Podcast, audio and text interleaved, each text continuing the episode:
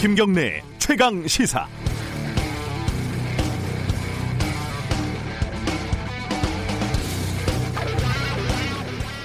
시작은 우한이라는 지명을 넣을지 말지였습니다. 지난해 12월 중국 우한 지방에서 발생해서 우한 폐렴이라고 불렸던 전염병에 대해서 올해 2월 세계보건기구 WHO는 코비드19라는 이름을 붙였습니다. 바이러스가 코로나 변종으로 특정이 됐고 지명을 이름으로 쓰면 낙인 효과가 발생한다 이런 이유였죠. 우리도 코로나19라는 공식 이름을 정했고요. 하지만 조선일보 그리고 당시 자유한국당은 우한 폐렴이라는 이름을 고집을 했습니다. 중국의 책임을 명확히 하자 이런 의도도 있었겠지만 우리 정부가 중국의 눈치를 본다 이런 주장을 하고 싶었던 측면도 있었을 겁니다. 급기야 어, 자유한국당 총선 예비 후보는 문재인 폐렴이라는 말을 사용을 했습니다. 전염병의 책임이 문재인 정권에 있다는 선동이죠. 그런데 어, 그 반작용인지요. 어, 며칠 전에 김어준 씨가 방송에서 대구 사태라는 말을 사용을 해서 논란이 되고 있습니다. TBS 측은 대구에 대한 방역 대책을 강조하기 위해서 사용한 말이라고 해명을 했습니다. 하지만 일부에서 나오고 있는 정부 책임론에 대한 반박의 성격이 강하다는 걸 모르는 사람이 있을까요? 이른바 이름 짓기, 네이밍, 뭐 프레임 전쟁, 뭐라고 했든 거기에서 밀릴 수 없다는 거죠.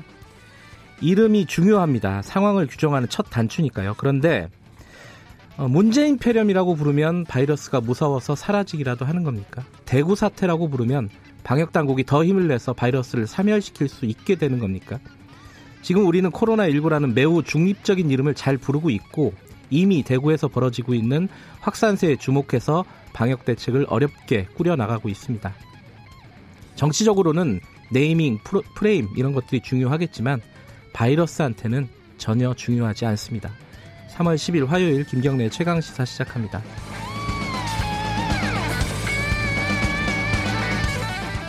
김경래 최강 시사는 유튜브 라이브로도 함께하고 계십니다. 문자 참여 기다립니다. 짧은 문자는 50원, 긴 문자는 100원, 샵 9730으로 보내주시고요. 스마트폰 애플리케이션 콩 이용하시면 무료로 참여하실 수 있습니다. 자, 오늘 주요 뉴스 브리핑부터 시작하겠습니다. 고발뉴스 민동기 기자 어김없이 나와 계십니다. 안녕하세요. 안녕하십니까. 추경이 지금 11조 7천억 원으로 지금 진행이 되고 있지 않습니까? 네. 이거 좀 증액해야 된다는 목소리가 나오고 있다고요? 박용만 대한상공회의소 회장이 어제 긴급 회견을 가졌는데요. 네. 어, 코로나19로 올해 성장률이 1%포인트까지 하락할 수 있다고 본다면서 네. 이걸 만회하려면 40조 원에 가까운 돈이 필요하다 이렇게 얘기를 했습니다. 심상정 정의당 대표도 정부 추경안은 재난 추경이 아니라 통상 추경이라고 얘기를 했는데요. 대구 경북 지역 주민 1인당 100만 원씩 모두 5조 1천억을 지급하는 소득 지원 추경이 돼야 한다고 주장을 했습니다. 그리고 더불어민주당 원외 총선 후보 51명으로 구성된 모임이 있는데요. 이 모임에서도 건강보험료 납부 소득 인정 기준 1에서 6분위 대상 가구에 50만 원 일괄 지급을 요구한다고 밝혔습니다. 네. 아, 김경수 경남지사도 전 국민 1인당 100만 원씩 재난소득 지급한 뒤에 고소득층은 내년에 지급한 소득을 세금으로 전액 환수하자 또 이렇게 제안을 하기도 했습니다. 그러니까 재난소 어, 재난 기본소득이라고 하죠. 기본소득을 네. 제한하는 지금 사람들이 굉장히 많은데 여기에 네. 대한 논란이 좀 있습니다. 네. 현실적으로 이게 효율적이냐 뭐 이런 부분도 있고 따져봐야 될 부분이 있습니다. 저희들 2부에서 김경수 도지사 연결해서 관련 얘기 좀 같이 좀 나눠보겠습니다. 어, 청와대는 이 기본소득에 대해서 검토를 지금은 안 한다라는 입장을 밝혔죠. 그러니까 취지는 이해를 하지만 네. 검토하고 있지는 않다고 밝혔습니다. 더불어민주당도 이번에 그 추경 편성 과정에서 논의하기 어렵다는 그런 입장인데요. 네. 강훈식 민주당 수석 대변인은 현재 추경안 가운데 580만 명의 사회 취약 계층에게 임금 보조라든가 상품권 등으로 대략 45만 원 정도 지원하는 예산이 2조 6천억 포함이 됐기 때문에 네. 취지는 반영됐다고 판단한다고 얘기를 했습니다. 다만 그 가능성을 좀 열어놨는데요. 어, 추경 증액은 이후 지속적으로 논의하는 게 필요하다고 생각한다 이렇게 얘기를 했습니다. 아, 이번 추경에서 2조 6천억이 집행되는 것을 보고 효과라든가 타당성을 충분히 검토한 다음에 논의해 보겠다는 그런 입장입니다. 네, 어, 어제 확진자가 200명 이하로 줄었습니다. 그죠? 추가 확진자가. 그렇습니다. 그죠? 오후 4시 기준으로 확진자가 7,478명인데요. 네. 어, 전날보다 165명 늘어났습니다. 어, 계속 사흘 연속 감소세를 보이고 있는데 근데 안심하기에는 좀 이른 상황입니다. 그렇죠. 어, 서울 구로구 신도림 동 코리아 빌딩 11층에 있는 한 보험사 콜센터에서요. 네. 어제 20명에 달하는 이 감염증 환자가 무더기로 발생을 했는데요. 지난 8일 콜센터 직원이 확진 판정을 받았는데 어제 하루 만에 확진자가 대거 속출했습니다. 서울에서 발생한 집단 감염 사례 가운데 최대 규모인데요. 네. 구로구는 해당 건물 1층부터 12층까지 사무실 공간에 대해서 전면 폐쇄 명령을 내렸습니다. 아, 콜센터 관련 이 코로나 환자는 더 늘어날 가능성이 있는데요. 아직 신종 코로나 검사를 받지 않은 콜센터 직원이 적지 않은 데다가 직원 가족이라든가 지인을 통한 추가 감염도 배제할 수 없는 그런 상황입니다. 어, 막 700명 넘게 늘다가 지금 200명 정도 느는 거니까 꺾이긴 네. 꺾인 건데 숫자로 보면은 네. 이게 어떻게 될지 모르는 거죠. 어, 한번 그런 경험이 우리가 있지 않습니까? 있습니다. 그렇죠. 2월에 예. 어, 조만간 종식된다라는 얘기가 나오기도 했었는데 사실 그 이후에 신천지에서 이렇게 어, 폭발적으로 확산될지 누가 알았겠습니까? 그렇습니다. 지금 그 백병원에 입원했다가 확진자가 됐던 분이 이 대구에서 왔다는 말을 하지 않아서 이 문제가 되지 않 고 있, 문제가 되고 있지 않습니까? 네. 70대 여성 환자인데요. 네. 평소 정기적으로 진료를 받아왔던 서울 아산병원에서 자신이 진료를 받지 못했다 이렇게 주장을 하고 있습니다. 근데 서울 아산병원 얘기는 좀 다른데요. 아, 대구에서 온 환자 상태가 경증이면 네. 진료를 2주간 연기해 달라고 권유를 해온 건 있는데 진료 거부라는 표현은 오해가 있는 것 같다 이렇게 얘기를 하고 있습니다. 네. 실제 서울 시내 다른 대형 병원들도 대구 경북 지역에 거주하거나 이곳을 방문한 환자에게는 가능한 한 진료를 연기해 달라고 권유를 하고 있습니다. 방역 당국은 환자가 다니던 병원에서 계속 치료받을 권리하고요. 병원 내 감염의 위험성을 줄이는 병원의 조치가 충돌하지 않도록 대책을 강구하겠다 이런 입장을 밝혔는데 다만 환자가 거짓으로 진술을 할 때는 강력한 조치를 취하겠다고 밝혔고요. 네. 그리고 병원이 일방적으로 진료를 거부하는 것에 대해서도 행정력을 동원하겠다고 밝혔습니다. 네, 대구 얘기 좀 해보죠. 그 신천지 교인들 중에 아직 검사를 받지 않은 사람들이 남아 있다고요? 그 권영진 대구시장이 9일 어제까지 네. 진단검사 행정명령이 내려진 그 신천지 교인 가운데 검사를 받지 않은 교인이 50명으로 확인됐다고 밝혔는데요. 네. 검사를 계속 받지 않으면 고발 조치하겠다고 밝혔습니다. 그리고 2, 3차 관리 대상자 가운데 201명도 아, 오늘까지 진단 검사를 받아야 되거든요. 네. 만약에 검사를 받지 않을 경우에는 내일까지 예정된 자가 격리 기간을 연장하겠다고 밝혔습니다. 그리고 네. 생활치료센터 입소를 거부하고 행패를 부린 신천지 교인이 있는데 네. 고발 조치하겠다는 그런 입장을 밝혔습니다. 그리고 분당 서울대병원에서 직원이 코로나19 확진 판정을 받아서 병원 일부가 폐쇄가 됐는데요.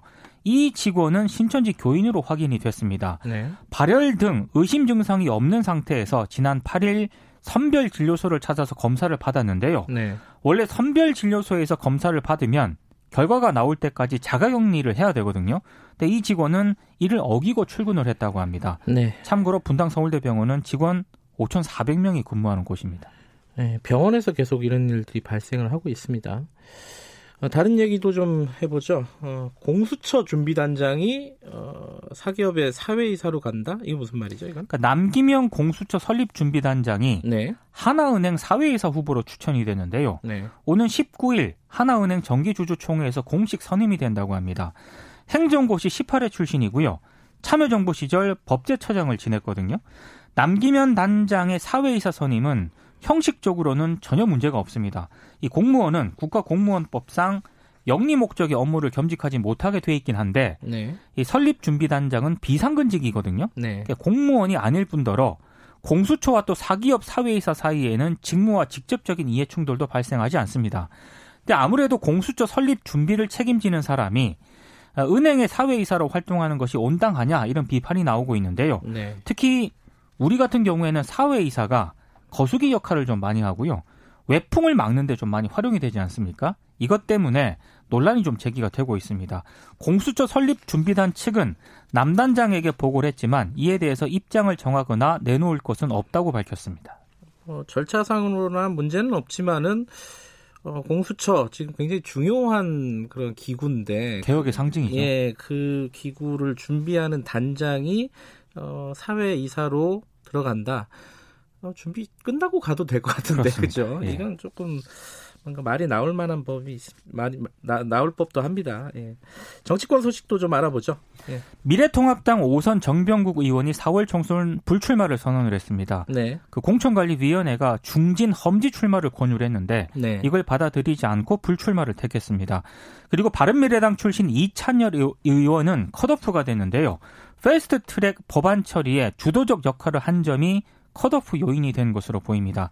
박형준 그 혁신통합 추진위원장은 어, 미래통합당의 비례대표 위성정당인 미래한국당에 공천을 신청을 했다가 90분 만에 또 철회하는 해프닝을 빚기도 했습니다. 네. 더불어민주당은 인천 부평 갑에서 이성만 전 인천시의회 의장이 홍미영 전 어, 부평 구청장을 이겼는데요.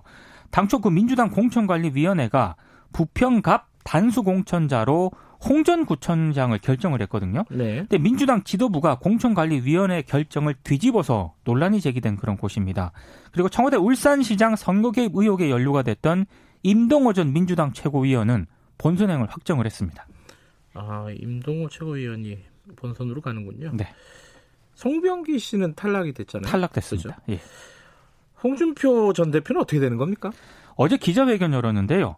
일단 탈당을 지금은 하지 않겠다고 입장을 밝혔는데 네. 결국에는 탈당하지 않겠느냐라는 그런 얘기가 나오고 있습니다.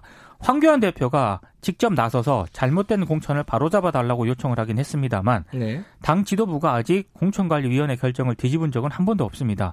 일각에서는 그 김태호 전 지사와 함께 무소속 출마자들이 뭉쳐가지고요. 네. 영남권 무소속 연대가 뜨는 것 아니냐라는 관측을 내놓기도 하고 있는데 이거는 상황을 좀 봐야 될 것 같습니다.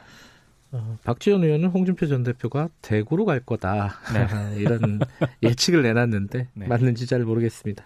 좀 지켜봐야 되겠습니다. 고맙습니다. 고맙습니다. 고발뉴스 민동기 기자였습니다. 김경래 최강 시사 듣고 계신 지금 시각은 7시 32분입니다.